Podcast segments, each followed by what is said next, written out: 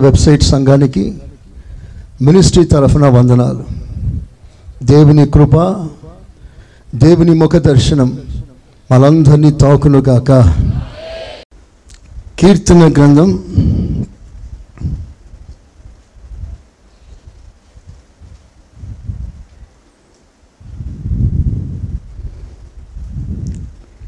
యాభై ఒకటో కీర్తన.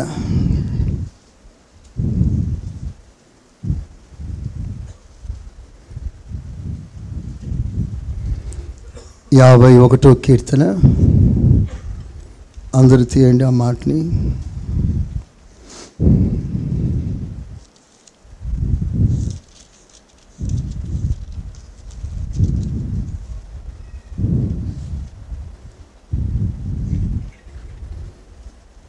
ఆరో వాక్యం. నీవు అంతరంగములో సత్యము కోరుచున్నావు. నీవు అంతరంగములో సత్యమును కోరుచున్నావు ఆంతర్యమున ఆంతర్యమున నాకు జ్ఞానము తెలియజేయుదువు. నాకు జ్ఞానము తెలియజేయదు. మహారాజైన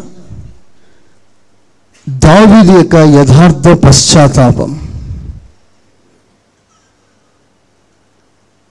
అతడు దారి తొలగిపోయినప్పుడు దేవునికి వ్యతిరేకంగా క్రియ చేసిన ఆ సందర్భంలో ఓ ప్రవక్త గద్దింపునకు తల వంచి ప్రభు పాద సన్నిధిలో మోకాలోని ఆయన చేస్తున్న ప్రార్థన గీతమే ఈ యాభై ఒకటో కీర్తన. ఈ యాభై ఒకటో కీర్తనలో దావీదు కప్పుకోవటానికి ప్రయత్నించలేదు.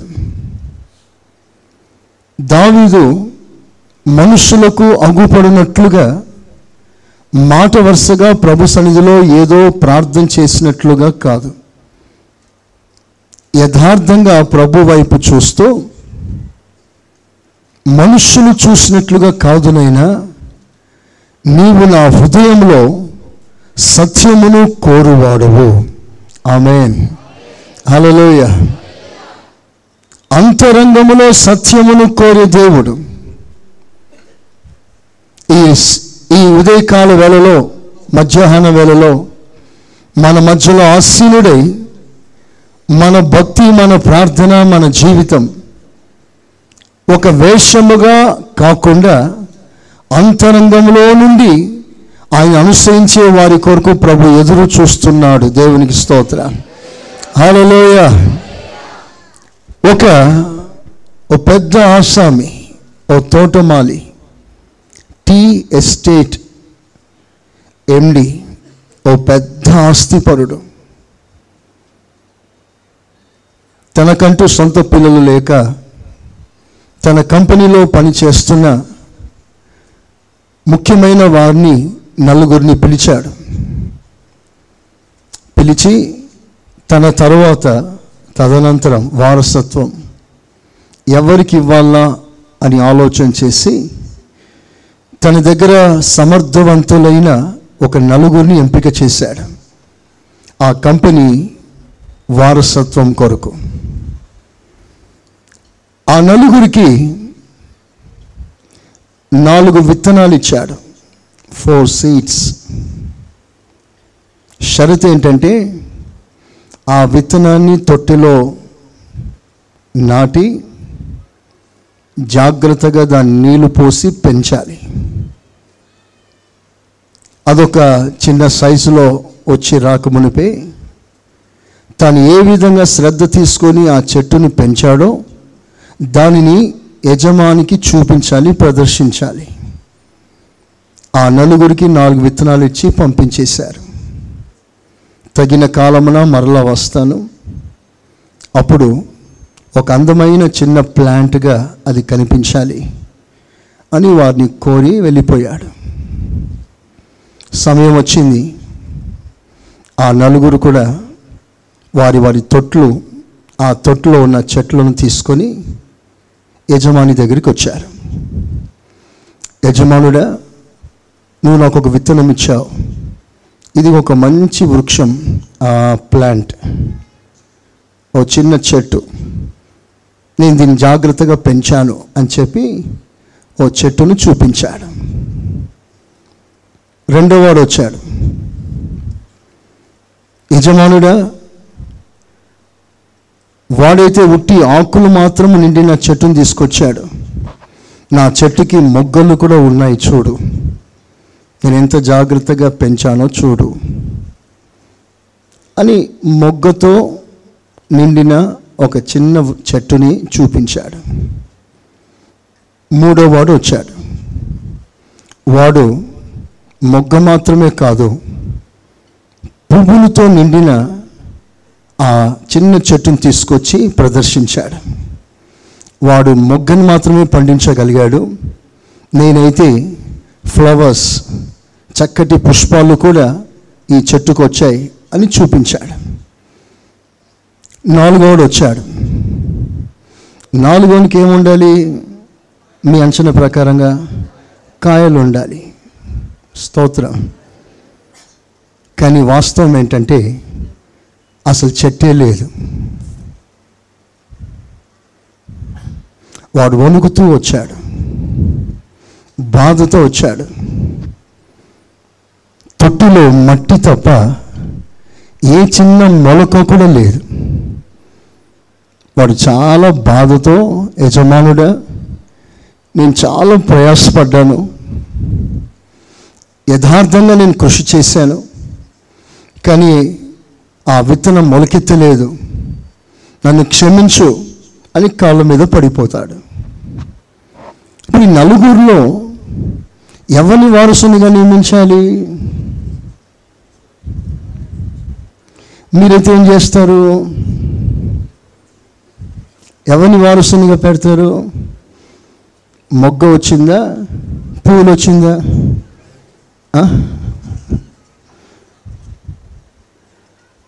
ఓకే ఎవడి తొట్టిలో కనీసం మొలక కూడా ఎత్తలేదో వానికి వారసత్వం ఇచ్చేశాడు యజమాని. కారణం ఏంటో తెలుసా? ఈ యజమాని ఇచ్చిన విత్తనం ఉడకపెట్టి అది మొలకెత్తటానికి వీలు కానట్లుగా నాలుగు విత్తనాలు ఉడకబెట్టిచ్చాడు యజమాని. నువ్వు విత్తి ఎంత ప్రయాసపడినా మొలక పొరపాటున రాదు.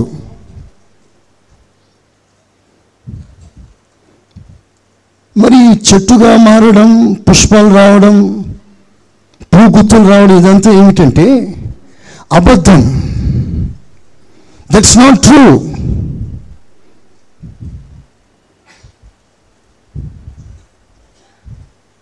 వాళ్ళు లేని దానిని ఉన్నట్లుగా చూపిస్తున్న ఒక సమూహం.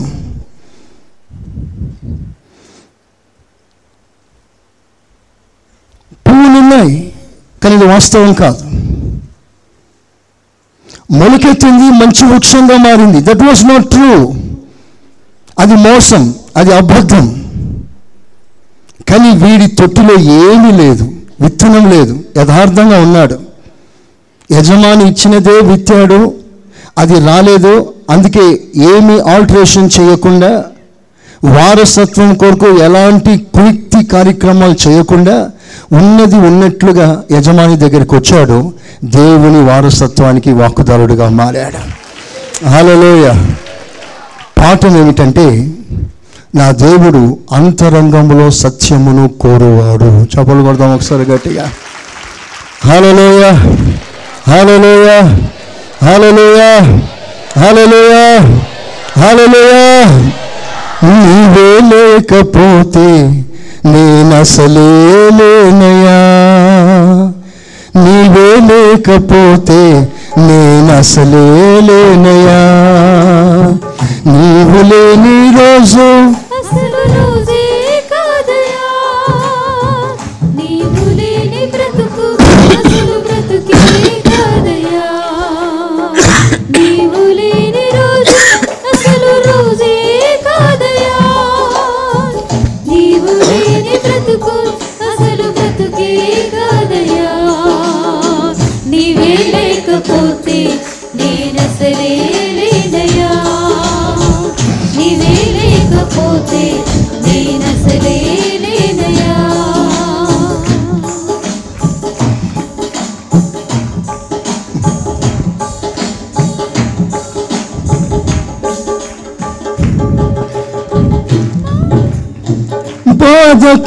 కలుగు వేళలో నెమ్మది నాకిచ్చావు. నా కన్నీరు తుడిచి నా చేయి పట్టావు. బాధ కలుగు వేళలో నెమ్మది నాకిచ్చావు. నా కన్నీరు తుడిచి నా చేయి పట్టావు. నన్ను విడువనన్నావు. నా దేవుడైనావు. నన్ను విడువనన్నావు నా దేవుడైనావు నీవే లేకపోతే నేను అసలే లేనయా నీవే లేకపోతే నేను అసలే లేనయా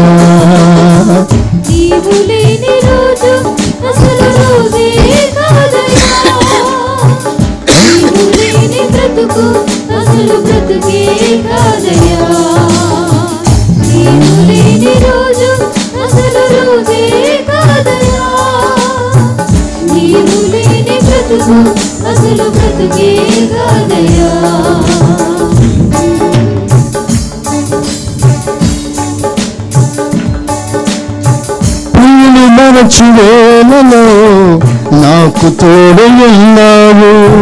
ప్రేమనంత కురిపించి నన్ను మురిపించావు ప్రియను మరచి వేళలో నాకు తోడు ఉన్నావు. ప్రేమనంత కురిపించి నన్ను మురిపించావు ప్రియురాలనంటూ ప్రియురాలనంటూ నాకు ప్రియుడైనావు నీవే లేకపోతే నేనసలే లేనయా నీవే లేకపోతే నేనసలే లేనయా రోజు అసలు రోజే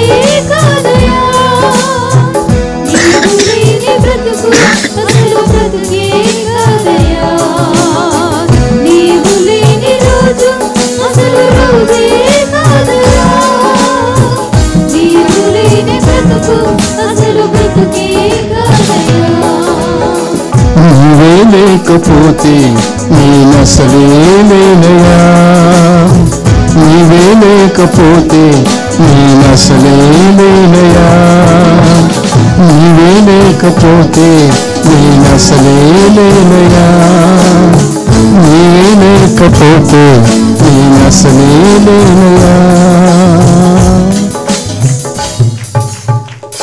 నా ప్రియమైన దేవుని సంగమా మధ్యాహ్న కాల సమయంలో కొన్ని మాటలు. దేవుడు మనలో ఏం ఆశిస్తున్నాడు? మనుషులకు కనపరుచుకునేది భక్తి కాదు. మన హృదయాలలో దేవుడు సత్యాన్ని కోరుతూ మనము మన హృదయంలోనికి ఆయన తొంగి చూసినప్పుడు అక్కడ యథార్థత కనబడాలని నా ప్రభు కోరుకుంటున్నాడు. ఆమెన్. ఆమెన్.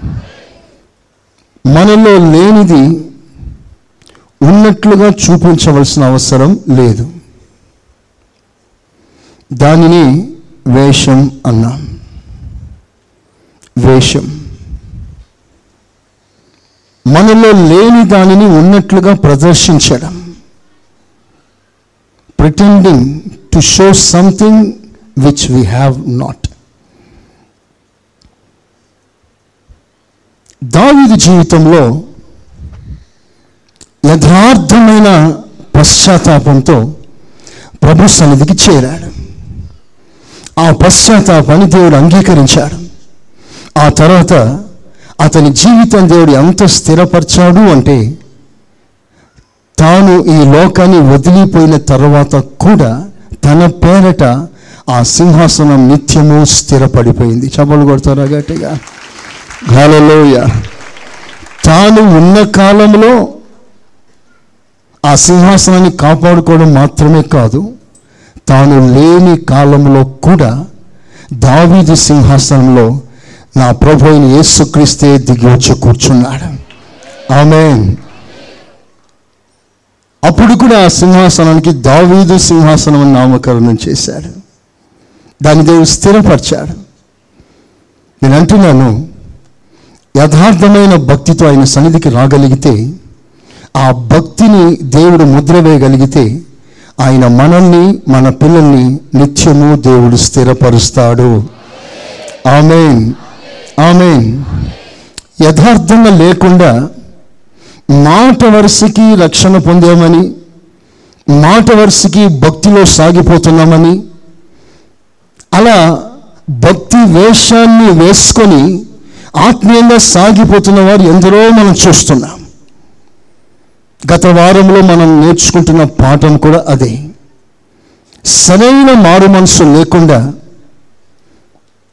నామకార్థంగా ప్రభు సన్నిధికి వచ్చి మేము కూడా రక్షణ పొందాము మేము కూడా దేవుని బిడ్డలమే అని చెప్తూ సరైన రక్షణ ఫలాలు లేకుండా జీవిస్తున్న వారిని కొందరిని మనం చూస్తూ ఉన్నాం. పోయిన వారంలో నేను చెప్పిన ప్రాముఖ్యమైన మాట ఎవరికైనా గుర్తుందా? ముఖ్యమైన మాట ఎవరైనా ఒక్కరు చెప్పగలరా?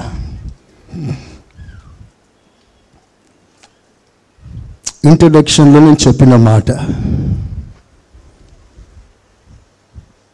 క్రైస్తవులు రెండు గుంపుల వారు అన్నాను. చెప్పండి ఏ గుంపులు అవి దేవుని ఎరిగి ఉన్నవారు దేవుని కలిగి ఉన్నవారు. దేవుని ఎరిగి ఉండడం వేరు దేవుని కలిగి ఉండడం వేరు. యేసు ప్రభు ఎవరో తెలుసుకోవడం ఆయన రెండు వేల సంవత్సరాల కిందట ఆయన వచ్చాడని నా పాపముల నిమిత్తం ఆయన మరణించాడని తిరిగి లేచాడని తిరిగి రానే ఉన్నాడని. ఈ విషయాలన్నీ ఎరిగిన క్రైస్తవులు అందరూ అందరూ ఎరిగిన వారే. కానీ ఈ వాస్తవాలు ఎరిగి ఉన్నారే కానీ ఈ వాస్తవాలను కలిగి లేరు. అందుకని ఎరిగి ఉన్నవారు విడువబడతారు. ఆయనను కలిగి ఉన్నవారు మాత్రమే ఎత్తబడతారు. మనము అందరం ఎరిగిన వారుగా కాక ఆయనను కలిగిన వారిగా మనం బ్రతుకుదాం. అందరం చేతులు పైకెత్తి స్తోత్రం చెప్తారా?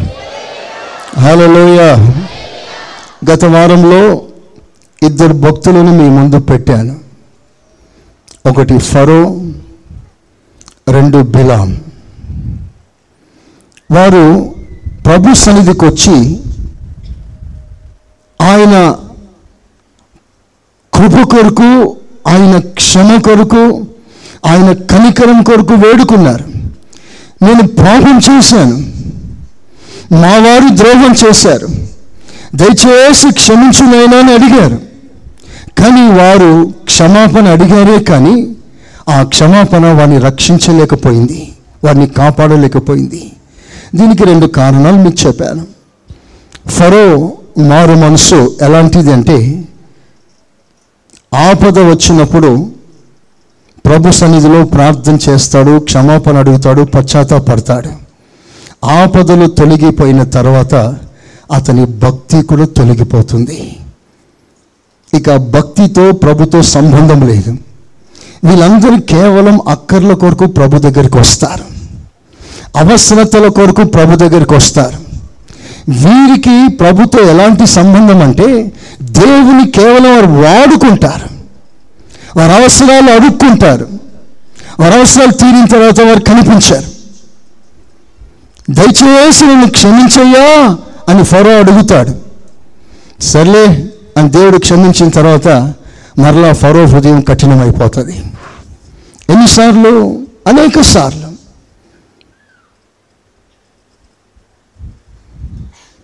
తుఫాను వేగగా పశ్చాత్తాపం పుట్టుకొచ్చింది.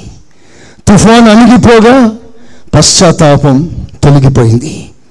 కేవలం అవసరతల కొరకు ప్రభు దగ్గరికి వచ్చిన వారి గుంపు సంఘాలు అలాంటి వారు ఎక్కువగా ఉంటారు. వారికి హృదయపు లోతులోంచి ఒక పశ్చాత్తాపం వారికి రాదు. కడుపు నొప్పి తగ్గాలి తలనొప్పి తగ్గాలి భార్య మారాలి భర్త మారాలి పిల్లలు మారాలి అప్పులు పోవాలి సమాధానం ఉండాలి ఇల్లు కట్టాలి అస్తులు తీరాలి పెళ్ళిళ్ళు కావాలి. వీటి కొరికే ప్రభు నమ్ముకొని వచ్చేవారి సంఖ్య ఎక్కువగా ఉంటుంది. సరే అఫ్ కోర్స్ ఆదిలో ప్రారంభంలో నీకు ఆ విషయాలు తెలియవు. ఒక అద్భుతం నీ జీవితంలో జరిగింది. ఆ అద్భుతం ద్వారా ఏసే దేవుడిని గ్రహించావు ప్రభు దగ్గరికి వచ్చావు. వచ్చిన తర్వాత ఎప్పుడైనా నీ పాపముల నిమిత్తం పశ్చాత్తాపంతో దేవుని సన్నిధిలో ఆయన సన్నిధిలో వేడుకున్నావా? ప్రార్థన చేశావా? ప్రభుని క్షమాపణ అడిగావా? గతకాల పాపముల నిమిత్తం? యేసు ప్రభు ఒకరోజు ఒక పరిశీలి ఇంటికి వెళ్తాడు. ఇన్విటేషన్ మీద. పరిసేయుడు భోజనానికి పిలిస్తే యేసు ప్రభు ఆ ఫరిసేని ఇంటికి వెళ్తాడు. భోజనం పెడతాడు. యేసు ప్రభు ఆ విందును ఆరగిస్తూ ఉన్న సమయంలో అదే ఇంటిలో ఒక పాపాత్మురాలైన స్త్రీ ప్రభు ముఖము చూడలేని స్థితిలో వెనుక నుండి వచ్చి ప్రభు పాదాలు తన కన్నీళ్ళతో కడిగి తన తల వెంట్రుకలతో తుడిచి ముద్దు పెట్టుకుంటూ అత్తర పూసి ప్రభుని ఘనపరుస్తూ ఉన్న సమయం. నేను తప్పు చేశాను పాపం చేశాను నేను యోగ్యురాలను కాను అని తన్ను తాను తన దీన స్థితిని ఒప్పుకుంటూ తగ్గించుకుంటూ ఆ అద్భుతమైన క్రియ చేస్తా ఉంది ఆ స్త్రీ. ఆ సమయంలో ఆ పరిసయుడు యేసు ప్రభుని తన ఇంటికి పిలిచిన ఆ పరిసయుడు ఈయన ఏదో పెద్ద ప్రవక్త అనుకున్నానే ఒక పాపాత్మైన స్త్రీ యేసు ప్రభు కాళ్ళు ముట్టుకుంటుంటే ఎందుకు అవకాశం ఇస్తాడు? ఒక్క తల్లి తనలేకపోయాడా? ఎందుకు కాళ్ళు పట్టుకొని ఇస్తున్నాడు? నేను ఏదో మంచోడే అనుకున్నానే. ఈయన కూడా అలాంటి వాడేనా? అన్నట్లుగా తన మనసులో అనుకుంటూ ఉన్నాడు. అప్పుడు ప్రభు ఒక చిన్న కథ చెప్తాడు. ఆ కథలో ఎక్కువ రుణాలు తీర్చబడిన ఒక భక్తుని తక్కువ రుణములో క్షమించబడిన ఒక భక్తుని ఇద్దరిని ప్రస్తావిస్తూ వీరిద్దరిలో దేవుడు ఎవరిని ఎక్కువ ప్రేమించాడు అని అడిగాడు. అందుకు ఆ ఫరిసైడ్ అంటాడు ఎవరిని రుణములు ఎక్కువగా తీర్చబడిందో వానినే కదా అంటే సరిగ్గా నువ్వు మాట్లాడావు అప్పుడు ఈమె నువ్వు అనుకున్నట్లుగా చాలా పెద్ద పాపి నిజమే. ఈమె అందరు ధృవీకరించారు అందరూ అసహించుకున్నారు ఆమె ముఖం ఎవరు చూడటానికి ఇష్టపడలేదు. ఆమె పెద్ద పాపి. కానీ యథార్థమైన పశ్చాత్తాపంతో నా సన్నిధికి రాగలిగింది. ఆమెలో నా పశ్చాత్తాపం కన్నీటి రూపంలో నా కాళ్ళు తడిపింది. ఆమె సారీ అడుగుతుంది. నేను మనస్ఫూర్తిగా ఆమె చేసిన తప్పిదములన్నిటినీ నేను క్షమిస్తున్నాను అన్నాడు. స్తోత్ర. అప్పుడు అర్థం కాలేదు ఈ ఫరిసేయునికి అప్పుడు అంటాడు నువ్వు నన్ను ఇంటికి పిలిచావు కనీసం కాళ్ళు కడుక్కోటానికి నీళ్ళిచ్చావా? ఆమె నీళ్ళు కాదు కన్నీళ్ళతో నా కాళ్ళు కడిగింది. దేనినైతే తన మహిమ కొరకు ఉపయోగిస్తుందో ఆ వెంట్రుకలతో నా కాళ్ళు తుడిచింది. నువ్వు కనీసం నేను విష్ చేయలేదు. ఇంటిలో అడిగిపెట్టిన వెంటనే రాబోద కూడా అని కరచలనమైనా చేయలేదు. ఒక ముద్దు పెట్టలేదు. నన్ను విష్ చేయలేదు. కానీ ఈమె నన్ను ఎంత గౌరవించింది కనపరుస్తుంది డిఫరెన్స్ చూపిస్తున్నాడు. సంగతి ఏంటంటే ఇతడు ఇంటికి పిలిచాడే కానీ ప్రభుకు రావాల్సిన గౌరవం ఘనత ఇవ్వలేదు. ఈమె తన ఇల్లు కాకపోయినా యేసు ప్రభుకి ఎంతో గౌరవాన్ని ఘనతనిస్తూ తన స్థితిని ఒప్పుకుంటూ నేను పాపినని గుర్తించి ఆయన కాళ్ళు కడిగింది.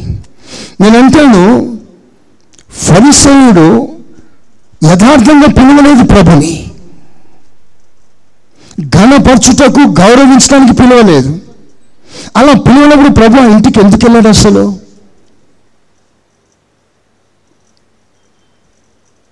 మనసులో సనుక్కుంటున్నాడని గ్రహించాడు ప్రభు. అలా గ్రహింపు కలిగిన ఏసయ్య యథార్థంగా పిలవనప్పుడు ఎందుకు వెళ్ళాడు?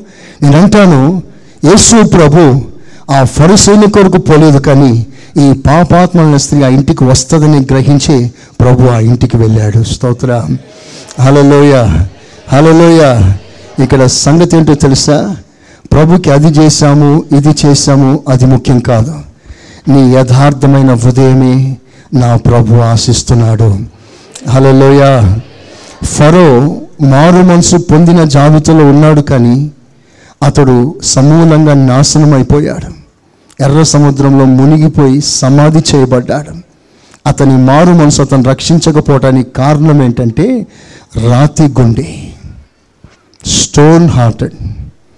దేవుని వాక్యాన్ని ఎంత స్పష్టంగా తెలిసినా దేవుడు సర్వాధికారి సెలవిస్తున్నాడని గ్రహించిన ఆయనకున్న పవర్స్ ఆయనకున్న అద్భుత శక్తులు ఆయనకున్న మహత్కార్యాలు గుర్తెరిగిన తన దేవుడి కంటే ఆయన చాలా బలవంతుడు అని ప్రూవ్ చేయబడ్డా.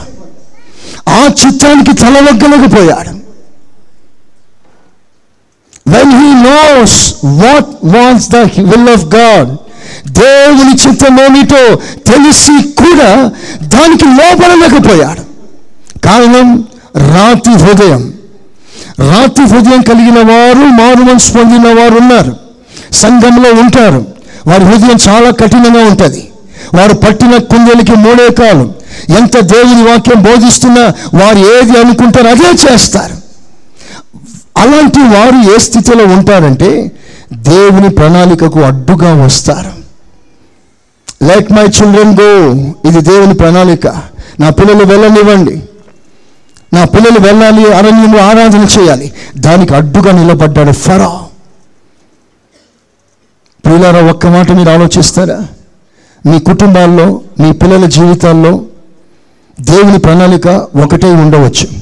కానీ మీరు మరో రకంగా మీరు అడ్డుగా ఉంటున్నారేమో దేవుని ప్రణాళికకు. దేవుని చిత్తానికి అడ్డుగా నిలబడ్డారేమో. ఇది దేవుని చిత్తము తెలిసి కూడా నీ కార్యం నీ స్వకార్యం కొరకు నీ సుఖం కొరకు నీ లాభం కొరకు దేవుని చిత్తాన్ని ఆపేస్తున్నావేమో. నేను అంటున్నాను సౌలా సౌలా ముని కోణులకు ఎదురు తనుట నీ వల్ల కాదు. యు ఆర్ ఇన్ డేంజర్ దేవుని చిత్తాన్ని ఎవరు ఆపలేరు. దేవుని కార్యాన్ని ఎవరు అడ్డగించలేరు. ఆయన అనుకున్నది జరిగిస్తాడు. ఆయన తెరిస్తే ఎవరు మూయలేరు ఆయన మూస్తే ఎవరు తెరవలేరు.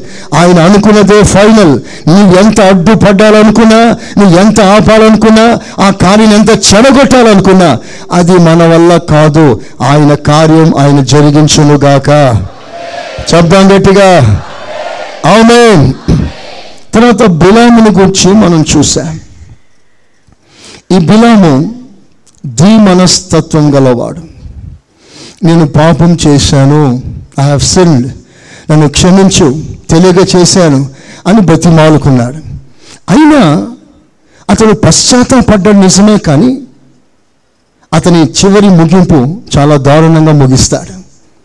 నీతిమంతుల మరణం అంటే మరణం కావాలని ఆశించాడు.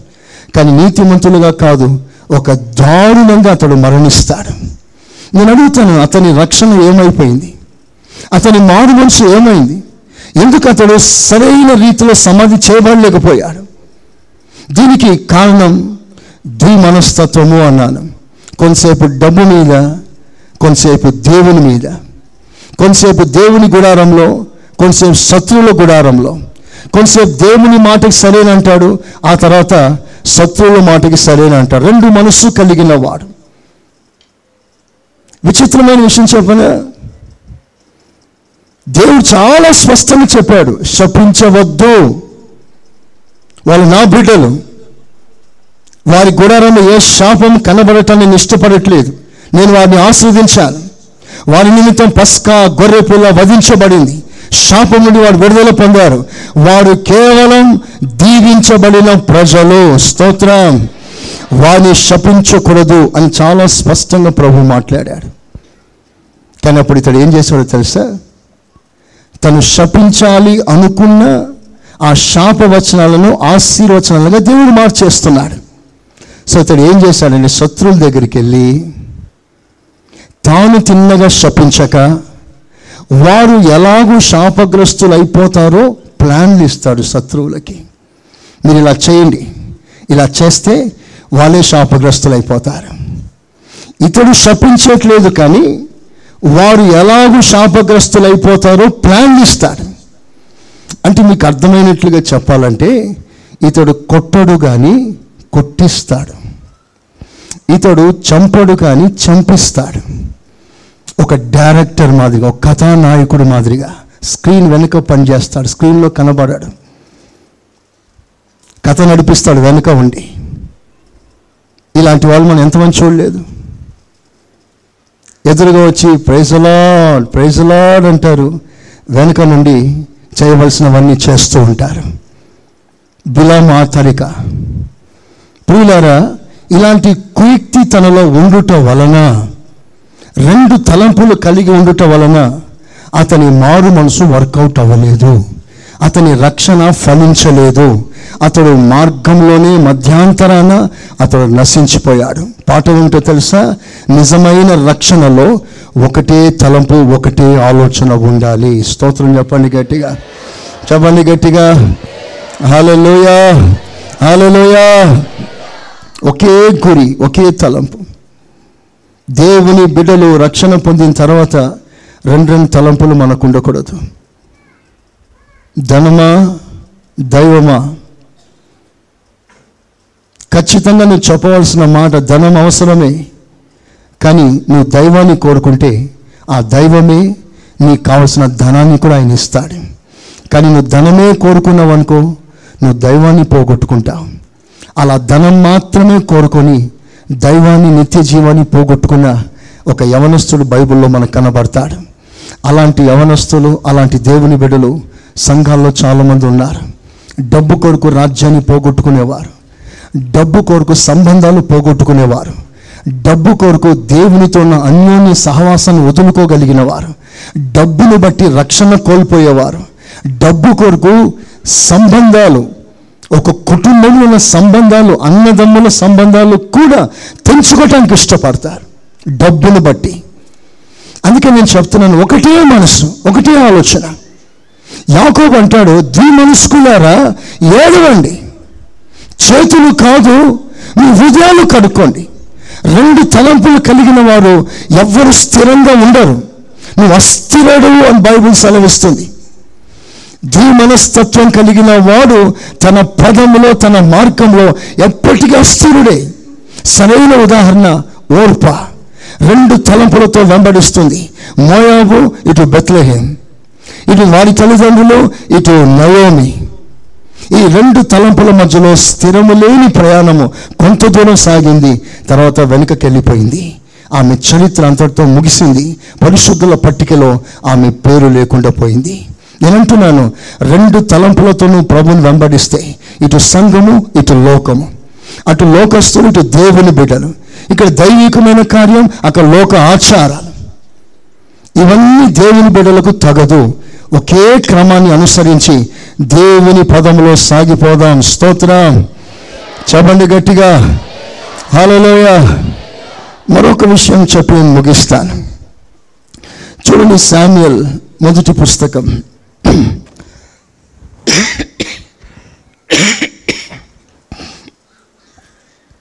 పదిహేనవ అధ్యాయం. శామ్యుల్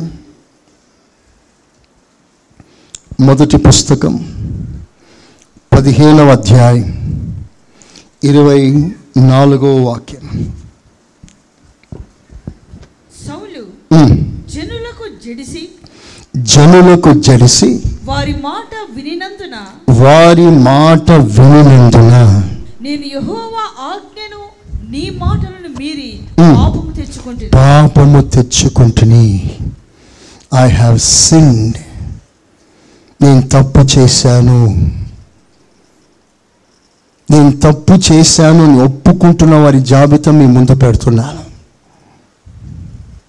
ఐ హ్యావ్ సిండ్ సౌలు ఓపెన్గా ప్రజలందరి సమక్షమున గొంతెత్తి అడుగుతున్నాడు దైవజనుడా నేను తప్పు చేశాను.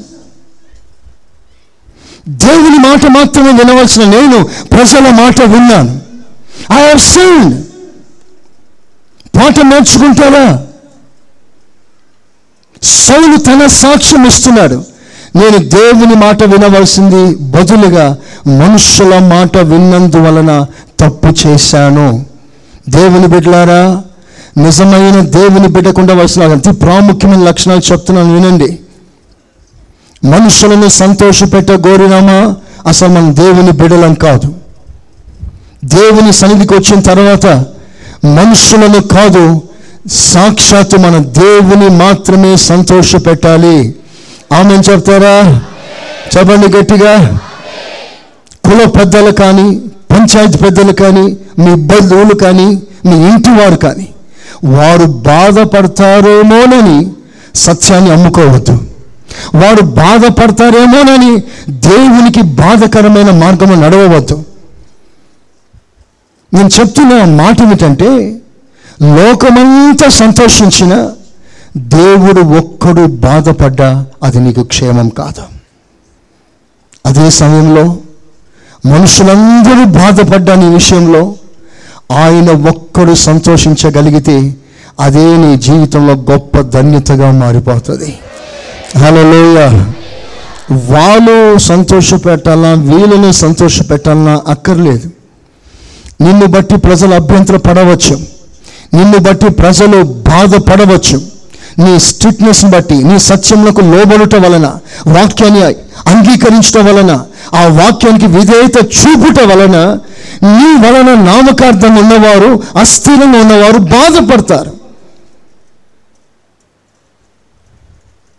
నువ్వు క్రమానికి లోపడినప్పుడు నీ ప్రక్కనే ఉన్నవాడు నీ పరదేశి నీ పొరుగువాడు నీ నైబర్ ఇదే వాక్యానికి లోబడకుండా లోకాన్ని ప్రేమిస్తూ దేవుని సన్నిధికి వచ్చినప్పుడు మీ ఇద్దరితో దేవుడు మాట్లాడుతున్నప్పుడు నీ ప్రక్కన ఉన్న వాడిని ఖండిస్తాడు నిన్ను బట్టి హెచ్చరిస్తాడు నిన్ను ఒక మోడల్గా తీసుకుంటాడు. అప్పుడు ప్రజలు నిన్ను అదో రకంగా మాట్లాడతారు. వచ్చాడు పెద్ద భక్తుడు. మాకు లేని భక్తి మీకా? మాకేం బైబిల్ తెలియదా? మాకు ఈ మార్గం తెలియదా? మాకు ఈ సంఘం తెలియదా? మాకు ఉపదేశం తెలియదా అని ఎత్తిపోసే వాళ్ళు చాలామంది ఉంటారు. నేను అంటున్నాను అలాంటి మాటలు ఒకవేళ నీ ఎదుటికి పడ్డా వారి మాటను బట్టి నువ్వు దేవునితో రాజీ పడకూడదు. ఆయన చెప్పిన స్టాండర్డ్ని నువ్వు మెయింటైన్ చేయడానికి నువ్వు ఒక తీర్మానంలోకి రావాలి. స్తోత్రం.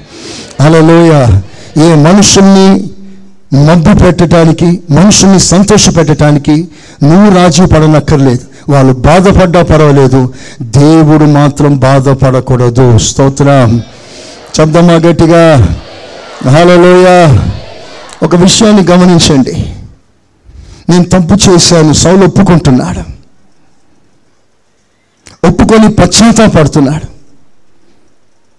కానీ అతడు తప్పు ఒప్పుకున్నా కన్నీళ్ళతో నేను పాపినని గ్రహించినా ఒప్పుకున్నా అతనికి ఆ రక్షణ అతని చివరి దశలో కాపాడలేకపోయింది.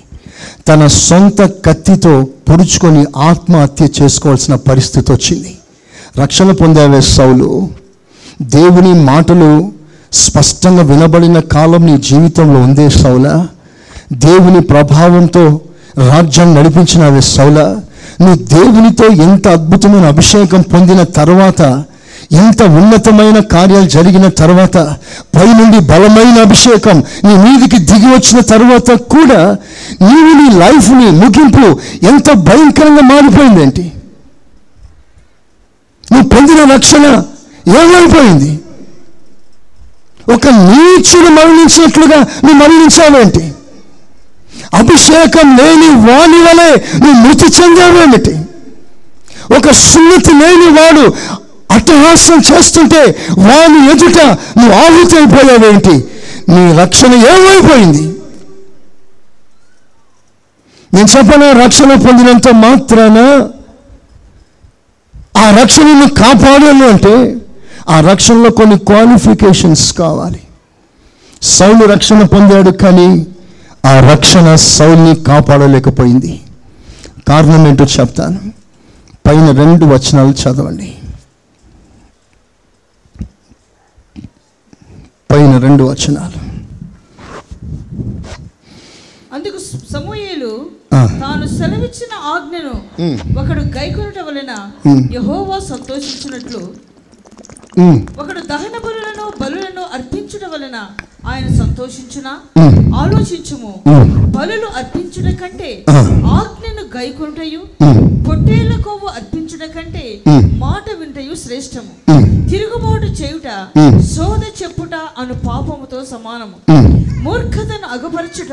మాయా విగ్రహము. గృహతే దేవతలను పూజించుటతో సమానము చూడండి ఇక్కడ దైవ సేవకుడు చెప్పదలసిన మాట ఏంటో తెలుసా సౌల బలి అర్పించడం ముఖ్యం కాదు. దేవునికి లోబడడమే ముఖ్యం.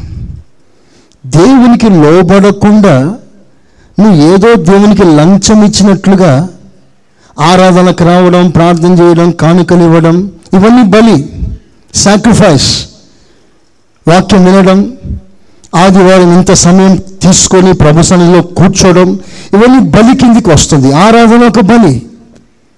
అయితే నువ్వు నాకు లోబడకుండా నా మాటకు విధేయుడు కాకుండా ఇవన్నీ చేసి లాభం లేదు. నీ రక్షణ ఎందుకు పని చేయలేదు అంటే నీ కేవలం ఆచరణల మీద దృష్టి పెట్టా. ఆచరణలు శూన్యంగా మారింది. ఒక మంచి మాట చెప్తాను రాసుకోండి. ఆచారాలు ముఖ్యం కాదు.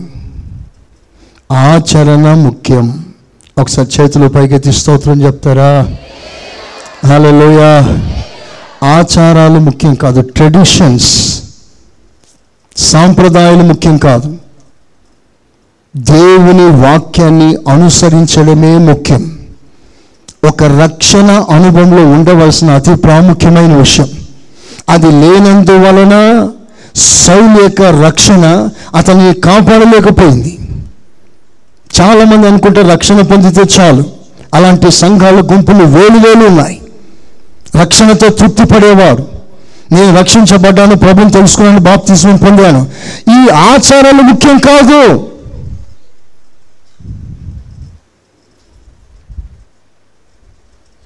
దేవునికి ఏదో చేస్తే ఆయన తృప్తి పడతాడు అని ఒక ఆలోచన. దేవునికి ఎంత అంత చేస్తే ఇస్తే ఆయన తృప్తి పడతాడేమో నాకు ఒక ఆలోచన. నేను నీకు సమాధానం లేకుండా ఒక పది రూపాయలు కానుక వేసినా దేవుడు తీసుకోవట్లేదే. నువ్వు వేస్తున్న ఒక వంద ఒక పదికి దేవుని సన్నిధిలో చేరాలంటే సమాధానం అవసరమైతే అసలు నీ జీవితమే దేవుడు అంగీకరించాలంటే ఏ క్రమం అవసరం మనకి? నీ రక్షణ దేవుడు అంగీకరించాలి. అంగీకరించాలి అంటే దేవుని వాక్యములకు మొదట మనం లోబడాలి. స్తోత్రం చెప్పండి గట్టిగా. ఇక్కడ మరో విషయం ఏంటో తెలుసా? ఇతడు దేవుని వాక్యానికి ప్రాముఖ్యత ఇవ్వలేదు. దైవ సేవకుని మాటలను నిర్లక్ష్యం చేశాడు. ఆఫ్టర్ ఆల్ ఒక మనుషుని మాటే కదా. ఒక సేవకుని మాటే కదా. వినకపోతే ఏమైందిలే?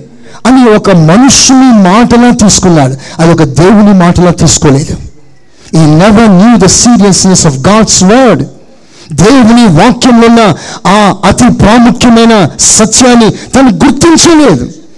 ఒక సేవకుడు మాట్లాడాడు. ఆయన మాట వినకపోతే అతనికి సారి చెప్పి నేను మార్చుకుంటాను కానీ దైవ సేవకుడు మాట్లాడినప్పుడు ఆ మాటను నిర్లక్ష్యం చేస్తే దేవుడు దిగొచ్చి తీర్పు తీర్చాడు. అతడు నిర్లక్ష్యం చేసిన ఒక సేవకుని మాట కాదు సాక్షాత్ అది దేవుని మాటే. స్తోత్రం. పాఠం ఏంటో తెలుసా దేవుని బిడ్డలారా? ఒక మనుషుని మీరు ఇక్కడ చూడటానికి రాలేదు. ఒక మనుషుని స్వరం మీరు వినట్లేదు. మీ మీద కోపాలను పెంచుకోను మీ మీద సాధించాలనో మీ మీద ఏదో కసి తీర్చుకోవాలనో మీరు నా మీద చేసిన కార్యాలను బట్టి నేను ఏదో చేయాలనో ఇక్కడ నేను నిలబడలేదు. ఇక్కడ నేను దేవుని పక్షంలో నిలబడ్డాను. రాత్రి దేవుని సన్నిధిలో నిజంగా ఓపిక లేకపోయినా గత కొన్ని రోజుల నుంచి తీవ్రమైన జ్వరం వెంటాడుతున్నా ఈరోజు మూడు గంటలు నేను లేచి ప్రభుత్వంలో కూర్చున్నాను ఓపిక లేకుండా ఆయన మాటలను విన్నాను. ఆయన ఏది చెప్పాలని దేవుడు నిర్ణయించాడో ఆ మాటలన్నీ మీ ముందుకు తీసుకొచ్చాను. ఇది ఒక కేవలం ఒక మనిషి మాట కాదు. దేవుడు మనతో మాట్లాడుతున్నాడు. స్తోత్రం. హలోయ ఈ మాటలను మీరు ఒక దేవుని మాటగా అంగీకరించాలి. ప్రియులారా ప్రభుదినములు సమీపముగా ఉన్నాయి. ఈ పై పైన దేవునికి ఏదో చేసుకుంటూ వెళ్ళిపోవడం ముఖ్యం కాదు. ప్రభు అన్నాడు పాత్ర వెలుపట కడగడం ముఖ్యం కాదయ్యా పాత్ర లోపల ముందు కడుగు అన్నాడు. స్తోత్ర. అంటే ఆచారాలు ముఖ్యం కాదు. మన హృదయంలో హృదయపు లోతులో నుండి దేవుని ప్రేమించేవారు దేవునికి కావాలి. హలోయ ఒక ఒక డ్యూటీగా రాకండి ఇక్కడికి. సండే గనుక రాకండి. దేవునికి ఏదో రెండు గంటలు అలా అలా అటెండెన్స్ ఇచ్చి వెళ్ళిపోవాలని రాకండి. మీ హృదయపు లోతుల్లో నుండి సరైన ఆకలితో సరైన తీర్మానంతో సరైన ప్రేమతో ఆయన సన్నిధికి వచ్చి ఈ కొద్ది గంటలు ఆయన్ని మనసారా స్థుతించటానికి సరైన యథార్థమైన మనసుతో మీరు ఆయన సన్నిధిలో కనబడాలి. స్తోత్రం. ఒకవేళ ప్రభు సమయంలో మనందరినీ పరిశోధించగలిగితే మన హృదయాల్లో ఏదో డ్యూటీ కొరకు వచ్చినట్లుగా కాకుండా యథార్థ హృదయంలో అయి ప్రభుని ఆరాధన చేయగలిగిన మంచి మనసు మనలో కనబడునుగాక. ఆమె మరో ప్రాముఖ్యమైన ఒక బలహీనత. సౌల్లో చాలా విషయాలు ఉన్నాయి పై పైన నేను వెళ్తున్నాను. సౌల్లో అతని అతని రక్షణ అతని కాపాడకపోవటానికి మరో కారణం చెప్తాను. అతడు అంటాడు నేను తప్పు చేశాను. దయచేసి నన్ను క్షమించు. శాపగ్రస్తమైన ఆ ఆ పశువులను దేవునికి బలి అర్పించడానికి వెళ్తున్నాను. నువ్వు నాతో రావాలి. నువ్వు నాతో రాకపోతే నాకు అవమానం కలుగుతుంది. అవమానం నాకు కలగకూడదు. నేను బలి ఎందుకు అర్పిస్తానికి వెళ్తున్నానంటే నన్ను గణపరచాలి ప్రజలందరూ నన్ను గణపరచాలి నన్ను గణపరచు నిమిత్తం నేను బలి అర్పించాలి. నువ్వు నాతో రావాలి. నలభై వాక్యం చూడండి ఫార్టీ ఎయిత్ వర్స్ ముప్పై ముప్పై వచనం. అందుకు సౌలు ఉమ్, నేను పాపము చేసి తిని పాపం చేశాను. అయినను అయినను నా జనుల పెద్దల ఎదుటను ఇస్రాయేలు ఎదుటను నన్ను ఘనపరిచి. చూసారా చూసారా? ఒకసారి మీ తలలో పైకి ఎత్తుతారా? మనం బలి ఎందుకు అర్పిస్తామండి? మీరు మాట్లాడండి. ఒక బలి మనం ఎందుకు అర్పించాలి? దేవుని గణపరచటానికి చెప్పండి గట్టిగా. అందరు చెప్పండి గట్టిగా. దేవుని గణపరచటానికి మనం బలి అర్పిస్తాం. దేవుని సన్నిధికి ఎందుకు వస్తున్నాం? దేవుని కనపరచటానికి నువ్వు ఏదైనా చేస్తే దేవునికి ఎందుకు చేస్తున్నావు? దేవునికి మహిమ కలగటానికి. ఇక్కడ సౌలు నాకు అవమానం రాకూడదు. ప్రజలను ఘనహీనపరచకూడదు. ప్రజలు నన్ను ఘనపరచునట్లుగా నేను బలి అర్పిస్తాను. ఎంతో భయంకరమైన విషయం. మీకు ఇక్కడ ఒక అపాయం అతనిలో దాగి ఉన్న భయంకరమైన అపాయం ఏమిటో చూపించిన? దేవునికి రావాల్సిన ఘనత దేవునికి రావాల్సిన మహిమ తాను పొందటానికి ప్రయత్నం చేస్తున్నాడు. రక్షణ అనుభవంలో ఉండవలసిన అతి ప్రాముఖ్యమైన విషయం చెప్పవలసిన అతి ప్రాముఖ్యమైన విషయం నాకు కాదు నాకు కాదు ఘనత మహిమ ప్రభావాలు నీకు మాత్రమే కలుగునుగాక. చెప్పండి గట్టిగా. రక్షణ పొందిన దేవుని బిడ్డలు పూర్తిగా మరుగైపోవాలి. నేను తగ్గాలి చెప్పండి ఆయన హెచ్చాలి. నేను మరుగైపోవాలి ఆయన కనబడాలి. స్తోత్రం. హలోయ ఇక్కడ సౌలు తాను ఘనత పొందటానికి ప్రయత్నిస్తున్నాడు. బలి అర్పించడం నీ ఘనత కొరక దేవుని ఘనత కొరక నీ దేవుని సన్నిధికి వచ్చినప్పుడు నీ అపియరెన్స్ నీ వస్త్రధారణ ఇవన్నీ ఎలా ఉండాలంటే నీ వైపు డైవర్ట్ కాకూడదు ప్రజలు. నీవు ప్రజలను ఆకర్షించినట్లుగా ఉండకూడదు. దేవుని ఆరాధిస్తున్న దేవుని ప్రజలు ఆ దూతలు రెండు ముఖాలు కప్పుకొని ప్రభుని ఆరాధిస్తున్నారు. కారణం ఏంటంటే మమ్మల్ని చూడవద్దు. దేవుని మాత్రమే చూడండి. నిజంగా ఆ కెరుబులు ఎంత సౌందర్యవంతులండి. పర్ఫెక్ట్ బ్యూటీ అని రాస్తుంది లోపము లేని సౌందర్యం కలిగిన వారు కెరుబులు. అంత సౌందర్యం కలిగిన వారు తమ ముఖాన్ని కప్పుకుంటున్నారు. మా వైపు చూడకండి. ఆయన వైపే చూడండి. మన మాటలు ఎలా ఉండాలి? దేవుని గణపరుస్తున్నట్లుగా ఉండాలి. నువ్వు ఏదైనా చేస్తే ఎలా ఉండాలి? దేవుని గణపరుస్తున్నట్లుగా ఉండాలి. ఎప్పుడు కూడా దేవుని మహిమను దొంగిలించే ప్రయత్నం ఎవరు చేయవద్దు. స్తోత్రం. అది చాలా అపాయం. ఒకరోజు ఒక చక్రవర్తి ప్రసంగం చేశాడు. ప్రజలు అన్నారు వా ఏం ప్రసంగం అండి అన్నారు. వెంటనే ఆ రాజు ఆ ప్రసంగాన్ని బట్టి దేవుని మహిమపరచవలసిన తాను తానే మహిమ పొందటానికి ప్రయత్నం చేశాడు. మరి ఏమనుకుంటున్నావు నేనంటే అన్నట్లుగా. ఆ మాట అన్నాడో లేదో అతను నిలబడిన పుల్పిట్ నుంచి కింద పడ్డాడు. పడడమే ఆలస్యం. పురుగులు పట్టి చచ్చాడు. జస్ట్ విత్ ఇన్ ఫైవ్ మినిట్స్లో పురుగులు పట్టి చచ్చిపోయాడు. దేవునికి రావాల్సిన మహిమ దేవునికి చెందక మనమే దాన్ని దొంగిలిస్తే అది నీకు క్షేమం కాదు. రక్షణలో మరో ప్రాముఖ్యత ఏమిటంటే దేవుడే మహిమ పొందాలి. స్తోత్ర. అలలోయ అందుకని కొత్త నిబంధనలో పౌలు రాస్తాడు మనము భోజనము చేసినను పానము చేసినను నీళ్ళు దాగిన అన్నం తిన్నా వీటి వలన కూడా దేవునికి మాత్రమే మహిమ రావాలి. శబ్దమా గట్టిగా హలోయ హలోయ మహిమ మహిమ నా యేసుకే. మహిమ మహిమ నా యేసుకే. మహిమ మహిమ నా యేసుకే.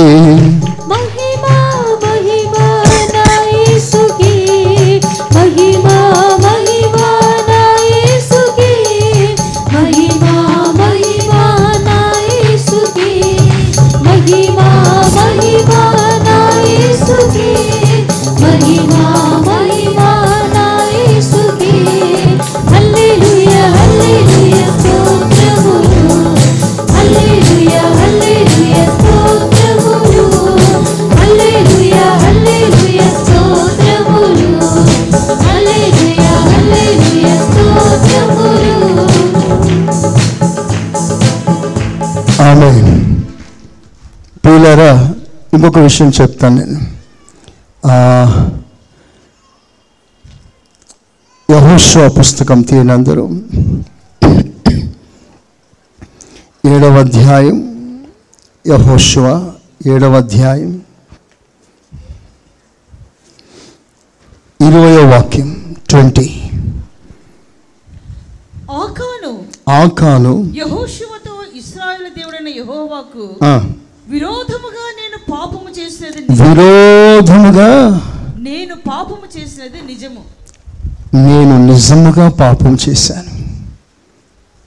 సీ ద కన్ఫెషన్ నిజంగా తప్పు చేశాను.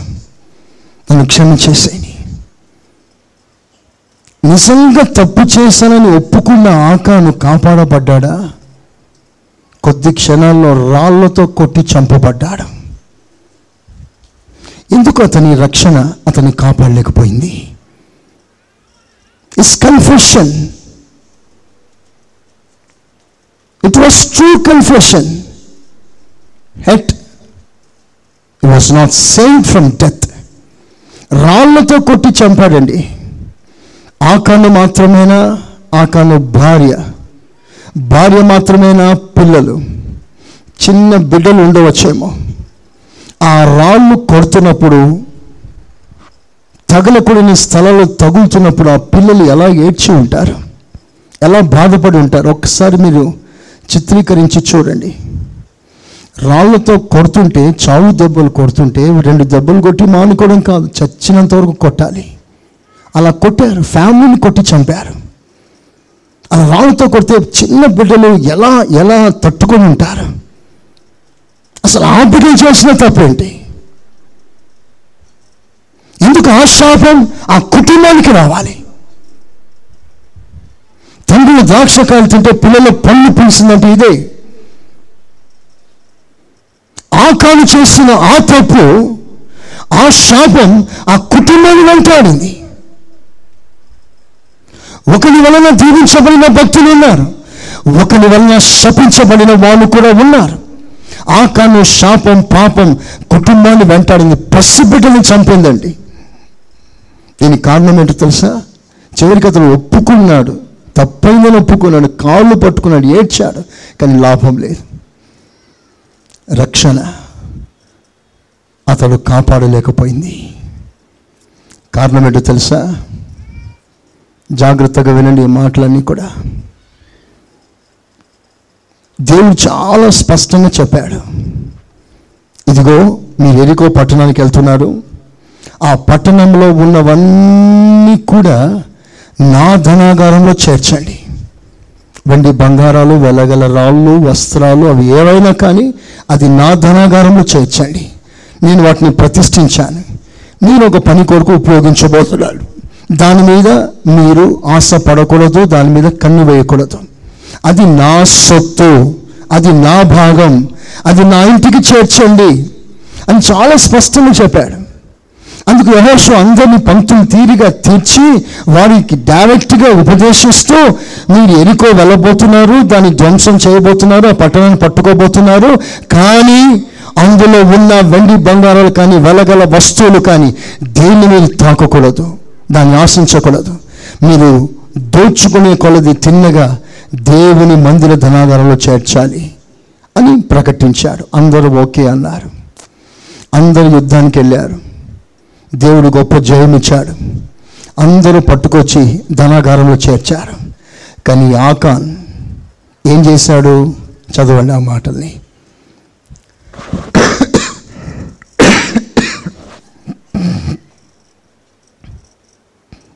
కొద్దిగా పైన ఉంటుంది. దోపుడు ఒక మంచి సీనారు పై వస్త్రమును రెండు వందల తులముల వెండిని ఏ పది తులముల ఎత్తుగల ఒక బంగారు కమ్మిని నేను చూచి వాటిని ఆశించి తీసుకొంటిని. అదిగో నా డేరా మధ్య అవి భూమిలో దాచబడి ఉన్నవి. గమ గమనిస్తున్నారా? చూశాడు. నేత్రాశ. ఆశించాడు. మనసులో అపేక్ష. తెచ్చుకున్నాడు అవిధేయత. ఆ తర్వాత దాని ఇంట్లో పెట్టుకున్నాడు. ఎందుకు? బహుశా అతనికి పిల్లలు ఉన్నారేమో. వారి ఫ్యూచర్ని గురించి ఆలోచించాడేమో. ఇవి మా ఇంట్లో ఉంటే మా పిల్లలు హాయిగా ఉంటారేమో. వారికి మంచి ఫ్యూచర్ ఉంటుందేమో అని దేవుని ఇంటిలో ఉండవలసిన వాటిని తెచ్చుకొని ఇంట్లో పెట్టుకున్నాడు. సరే ఇంట్లో ఎక్కడైనా గోడకైనా తగిలించాడా? ఇంట్లో తవ్వి భూమిలో పాతిపెట్టి దానిని మరలా కప్పెట్టేసి రోజు దాని మీద నడుస్తున్నాడు ఆకాన్. ఆకాన్ని కాళ్ళ కింద ఏముందో తెలుసా అండి? దేవుని ధనాగారం ఉండవలసిన ప్రతిష్ఠితమైన వస్తువులు. Consecrated ornaments of the Lord దేవుని ధనాగారం ఉండవలసిన ఆ వస్తువులు ఇప్పుడు ఆకాన్ని కాళ్ళ కింద ఉంది. రాత్రి పడుకోవటానికి డేరాకు వచ్చాడు. ఆ వెండి బంగారాలు ఆకాన్తో మాట్లాడలేదా? ఆకాన్ నన్ను ఇక్కడ పెట్టావేంటి? ఇది నేను ఉండవలసిన స్థలం కాదు. నేను దేవుని ఇంట్లో ఉండాలి. నేను దేవుని ఇంట్లో ఉండవలసిన నేను నన్ను ఇక్కడ పెట్టి నువ్వు కాలుతో తొక్కుతున్నావు అపవిత్ర పరుస్తున్నావు ఇది నీకు మంచిది కాదు అని ప్రతిరోజు ఆ వెండి బంగారాలు ఆకాంతో మాట్లాడింది. తన మనసాక్షి మాట్లాడింది. కానీ దేన్ని పట్టించుకోలేదు. దేవుని స్వరం వినిపించుకోవడానికి ఇష్టపడలేదు. అది కావాలి అనుకున్నాడు దాన్ని కోరుకొనుకున్నాడు దేవుని బిడ్డలో ఒక మాట మీకు గుర్తు చేస్తాను. ఎప్పుడైతే దేవుడు ఆ స్పష్టముగా చాలా తేటగా ఆ విషయాలు ఇవి దేవుని ధనాగారంలో ఉండాలి అని స్పష్టంగా పలికినప్పుడు ఆ దేవునికి ప్రతిష్ఠితమైన ఆ వస్తువులు నీళ్ళలో ఎలా పెట్టుకోగలవు నీవు? మన భాషలో చెప్పాలంటే పదివేలు నీకు జీతం అయితే ఒక వెయ్యి రూపాయలు అది దేవుని మందిరానికి రావాలి. అది ప్రతిష్ఠితము అని దేవుడు అన్నాడు. నీకు ఐదు వేలు జీతం అయితే ఎంత? ఐదు వందలు దేవుని ధనాగారంలోకి రావాలి. అది ప్రతిష్ఠితం. దాన్ని నువ్వు ఆశించకూడదు దాని మీద చేయి పెట్టవద్దు. అది నీ అవసరతలు నీ అక్కర్ల కొరకు దాన్ని ఉపయోగించకూడదు. ఇట్స్ టోటలీ గాడ్స్ అది ఆయన సొత్తు ఆయన భాగం ఆయన ధనాగారంలో రావాలి. ఇప్పుడు మీరు చెప్పండి మనసాక్షి మీరు చేయి వేసుకొని ఎంతమంది ఈ తప్పు చేస్తున్నారు? మా బాధలు దేవునికి తెలియదా? మా పరిస్థితులు దేవునికి తెలియవా? మేము కట్టవలసిన అప్పులు దేవునికి తెలియవా? ఈ ఎక్స్క్యూజ్ నేను రక్షించదు. నేను చెప్తున్నాను ఆకాను ఐఎమ్ సారీ అని కాళ్ళు పట్టుకున్నా అతన్ని రాళ్ళతో కొట్టి చంపేశారు. కారణం ఇదే. దేవునికి సంబంధించిన దేవునికి ఇవ్వకుండా నువ్వెలా వాడుకుంటావు?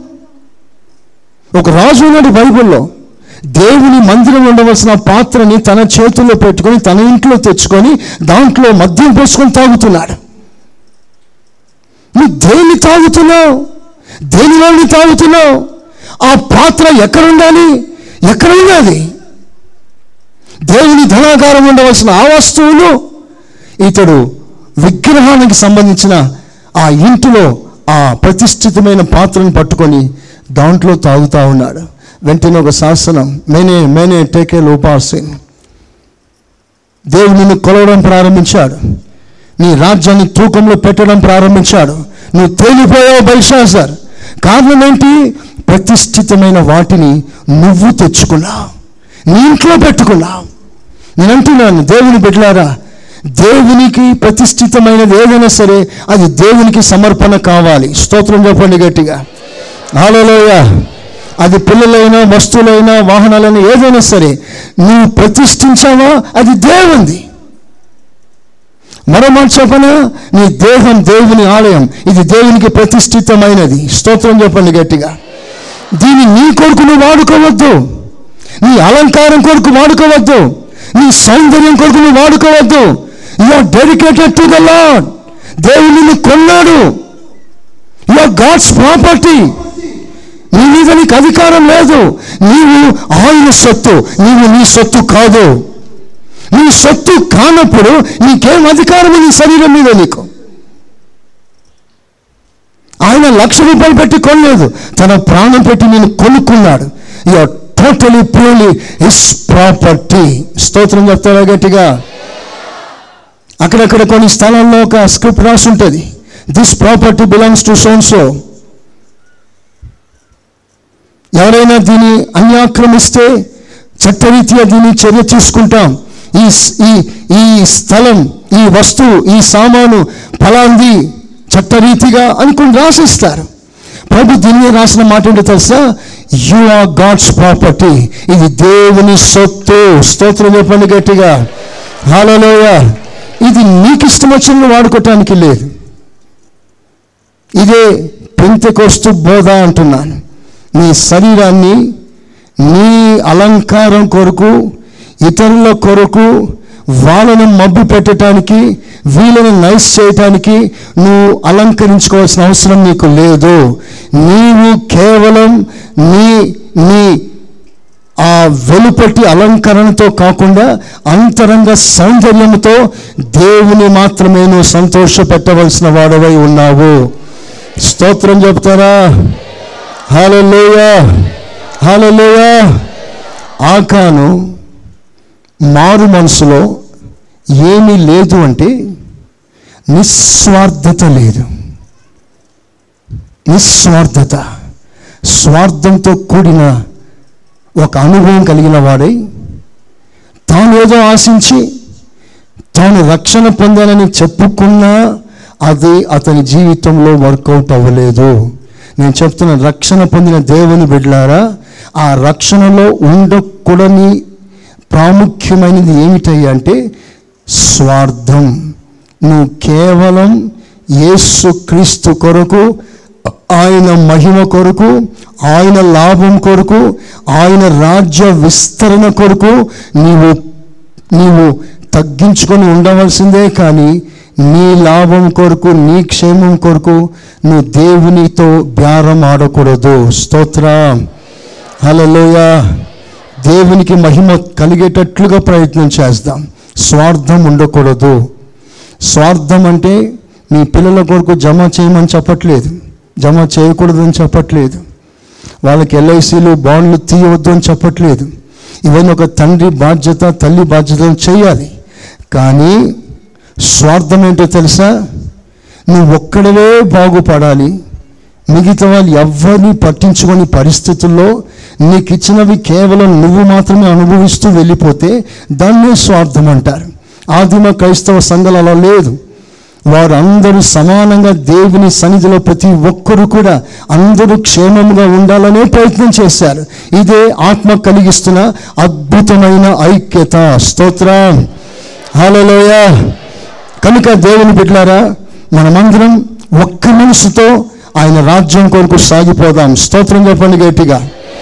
చివరిగా ఒక్క మాట చెప్తాను. యూదా ఇస్కార్యతో ఏడుస్తున్నాడు. ఐ హావ్ సీన్డ్ నేను పాపం చేశాను. నేను పరాధిని అప్పగించి తప్పు చేశాను అని గోల పెట్టుకొని ఏడుస్తున్నాడు. ఏడ్చాడు ఏడ్చాడు ఏడ్చాడు గుండెలు బాదుకున్నాడు. సరే అంత ఏడ్చాడు? అంత పశ్చాత్తాపడ్డాడే? రక్షణ పొందాడా? లేదు. ఉరేసుకొని చచ్చిపోయాడు. సూసైడ్ చేసుకున్నాడు. ఒక అపోస్తులనండి గ్రేట్ అపోసల్ ప్రపంచానికి సువార్థీకరణ చేయటానికి ఒక అద్భుతమైన అపోస్తులుగా నియమించిన మొదటి జాబితాలో ఒక అద్భుతమైన పేరు యూదా ఇస్కరియత్. అతను క్రమంలోకి రాగలిగితే ఒక కాంటినెంట్ ఇచ్చేవాడేమో యూదా ఇస్కరియత్ పేరు మీద. కొన్ని లక్షల మంది అతని ద్వారా బాగుపడవలసిందే కొన్ని దేశాలకి సువార్త అందవలసి ఉండే దేవుని ప్రణాళిక అతనిలో నుండి ఎంతగానో జరగవలసి ఉండే కానీ అలా జరగలేదు. సరే తప్పు అయిపోయింది ఒప్పుకున్నాడు. బాగుపడ్డాడా? లేదు. కారణం ఏంటో తెలుసా? యేసుక్రీస్తుని అప్పగించిన తాను ప్రభు దగ్గరికి వచ్చి ప్రభు కాళ్ళ మీద పడితే ఎలా ఉంటుందో తెలియదు పరిస్థితి. పరిశీల దగ్గరికి వెళ్ళాడండి. సర్దుకైల దగ్గరికి. వాళ్ళ దగ్గర ఒప్పుకుంటున్నాడు తప్పు చేశానని. వాళ్ళ దగ్గర ఒప్పుకోవాల్సిన లాభం ఏంటి? ఒప్పుకుంటే లాభం ఏంటి? ఎవరి దగ్గరికి రావాలి నువ్వు? ఏసయ్య దగ్గరకు వచ్చి క్షమాపణ అడగాల్సింది. ఎందుకు అడగలేకపోయావు? ముఖము చెల్లక తగ్గించుకోలేక. ప్రభా నేను అప్పగించానయ్యా. తప్పైపోయింది ప్రభా. నువ్వు కొట్టినా పర్వాలేదు తిట్టినా పర్వాలేదు నన్ను ఏమైనా చేసాయి నన్ను దూరం చేయవద్దు అని కాళ్ళు పట్టుకుంటే ప్రభు కాదంటాడా? ప్రభు వద్దంటాడా? నువ్వు అక్కర్లేదంటాడా? యూద మరణించడానికి అతి ప్రాముఖ్యమైన కారణం తగ్గింపు లేక ఆ హ్యూమన్ ఆ హ్యూమినిటీ హంబుల్ హార్ట్ లేక. చాలామంది క్షమాపణ అడగటానికి చాలా బాధపడిపోతారు. తప్పు చేశాక తప్పు అయిపోయింది కాళ్ళు పట్టుకొని క్షమాపణ అడగటానికి అహం ఎందుకు అడ్డొస్తుంది? అలా నువ్వు క్షమాపణ అడగకపోవటానికి కారణమే నీకు సేవ లేకపోవడం నీకు పరిచయం లేకపోవడం నీకు పాలు లేకపోవడం. ఆయనతో సహవాసంలో నీకు పాలు పంపు లేకపోవడానికి కారణం ఇదే. చాలామంది తగ్గింపు కొదువై దేవుని సన్నిధిలో నుంచి అనేకులు దూరం అయిపోతారు నేను అంటాను దీనత్వం కలిగి తగ్గింపు లేకుండా గర్వం అహంకారం అహాన్ని ప్రదర్శిస్తే వారికి దేవుడే విరోధైపోతాడట. అయిపోతాడట దేవుడే విరోధైపోతాడు. అయిపోతాడు ఆయన విరోధి అయ్యాడనుకోండి దేవుడు మన పక్షంలో ఉండగా మనకు విరోధి ఎవడు? దేవుడు మన పక్షంలో ఉంటే ప్రపంచమంతా విరోధులైనా ఎవ్వరు మనల్ని ఏం చేయలేరు. కానీ దేవుడే మనకు విరోధి అయితే నీ పక్షంలో ఎవడు వాదిస్తాడు? ప్రపంచంలో ఇంటర్నేషనల్ స్టేజ్ల మీద వాడబడుతున్న సేవకులందరూ నీ కొరకు ఒక్క రూమ్లోకి వచ్చి ప్రార్థన చేసిన వారు కూడా నీకేం చేయలేరు. ఆల్ ది ఇంటర్నేషనల్ స్పీకర్స్ ప్రియులారా తగ్గించుకుందాం. ఎవరైనా విరోధంగా ఎవరికైనా మాట్లాడినారా? వారి దగ్గరికి వెళ్ళి క్షమాపణ అడగటానికి వెనుకాడకండి. క్షమాపణ అడగటానికి తగ్గించుకోండి. అలా నువ్వు క్షమాపణ అడిగితేనే దేవుడు నీ కార్యం నీ ద్వారా జరిగిస్తాడు. దేవునికి విరోధంగా చేసిన తప్పు దేవుడు క్షమిస్తాడు. కానీ మనుషులకు వ్యతిరేకంగా చేసిన తప్పు మనుషుల దగ్గరికే నువ్వు వెళ్ళి క్షమాపణ అడగాలి. దేవుడు అదే చెప్పాడు. నీ మీద ఎవరికైనా వేరే భావం ఉంటే నువ్వు వారి దగ్గరికి వెళ్ళి క్షమాపణ అడిగిరా. ప్రభా ఆ వ్యక్తికి విరోధంగా మాట్లాడాను. దయచేసి నన్ను క్షమించు అని దేవుని అడగనక్కర్లేదు. నువ్వు ఆ వ్యక్తి దగ్గరికి వెళ్ళి క్షమాపణ అడిగితే ఆ వ్యక్తి క్షమిస్తే దేవుడు క్షమిస్తాడు. ఇవన్నీ పాఠం. కనుక ఇలాంటి కార్యాలు మనం క్రమంగా అనుసరిస్తాం. యథార్థమైన భక్తి యథార్థమైన మారు మనసు మనం ఆశిస్తాం. మనం నేర్చుకున్నట్లుగా మన మారు మనసులో మన రక్షణలో మొదట కఠినమైన మనసు ఉండకూడదు. చెప్పాలి గట్టి ఏం ఉండకూడదు? చెప్పాలి గట్టిగా. రెండవదిగా ద్వి మనస్తత్వం ఉండకూడదు. చెప్పండి గట్టిగా. చెప్పండి మూడవదిగా. మూడవది ఏమన్నాను? ఆ?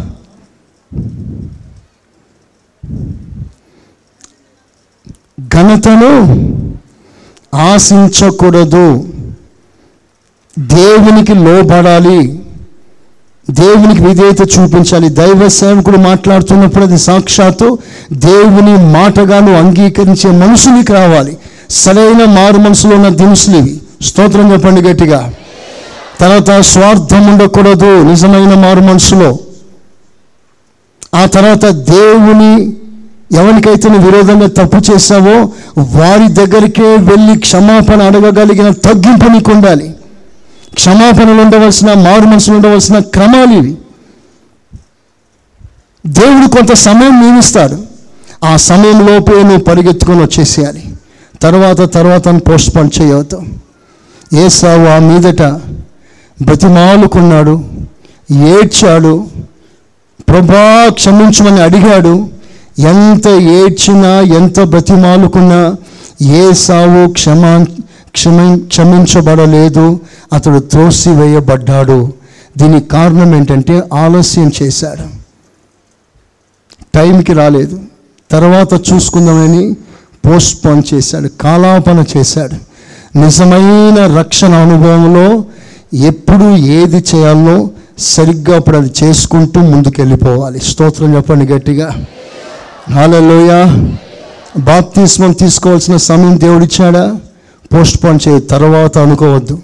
వెంటనే తీసుకోవాలి. బలలో పాలు పొందాల్సిన సమయం వచ్చిందా? తర్వాత తీసుకుంటానని అనుకోవద్దు. సరి చేసుకొని తీసుకోవాలి. ఎప్పుడు ఏది చేయాలో అది చేయటానికి ఒక కృప అడుక్కుందాం. స్తోత్రం చెప్పండి గట్టిగా. యహోవ దొరుకు కాలమున ఆయన వెతుకుడి. తర్వాత నువ్వు వెతికిన దొరకని కాలం ఒకటి ఉంది అది మనసులో పెట్టుకుందాం. ఇదే రక్షణ దినం. ఇదే మిక్కిలి అనుకూల సమయం. దేవుడటి కృప మనకు అనుగ్రహించును గాక. చెప్దాం గట్టిగా. ఆమె అందరూ ఒకసారి మో- అందరూ మోకరించండి. మన ప్రభు యేసు క్రీస్తు కృప తండ్రి అయిన దేవుని ప్రేమ పరిశుద్ధాత్మ సహవాసం. మనకును సకల పరిశుద్ధులకును సదాకాలం తోడై ఉండునుగాక ఆమెన్. ఆమెన్. మీరు వినుచున్న ఈ పాస్టర్ సురేష్ గారి ప్రసంగాల క్యాసెట్? అదేవిధంగా మీకేమైనా ప్రార్థనావసరతలు ఉన్న ఎడల సంప్రదించండి. మా చిరునామా. Pastor Suresh glorious ministries FCI Ramagundam మా cell numbers nine five zero double two double two triple one మరియు double seven zero two double nine double one double eight.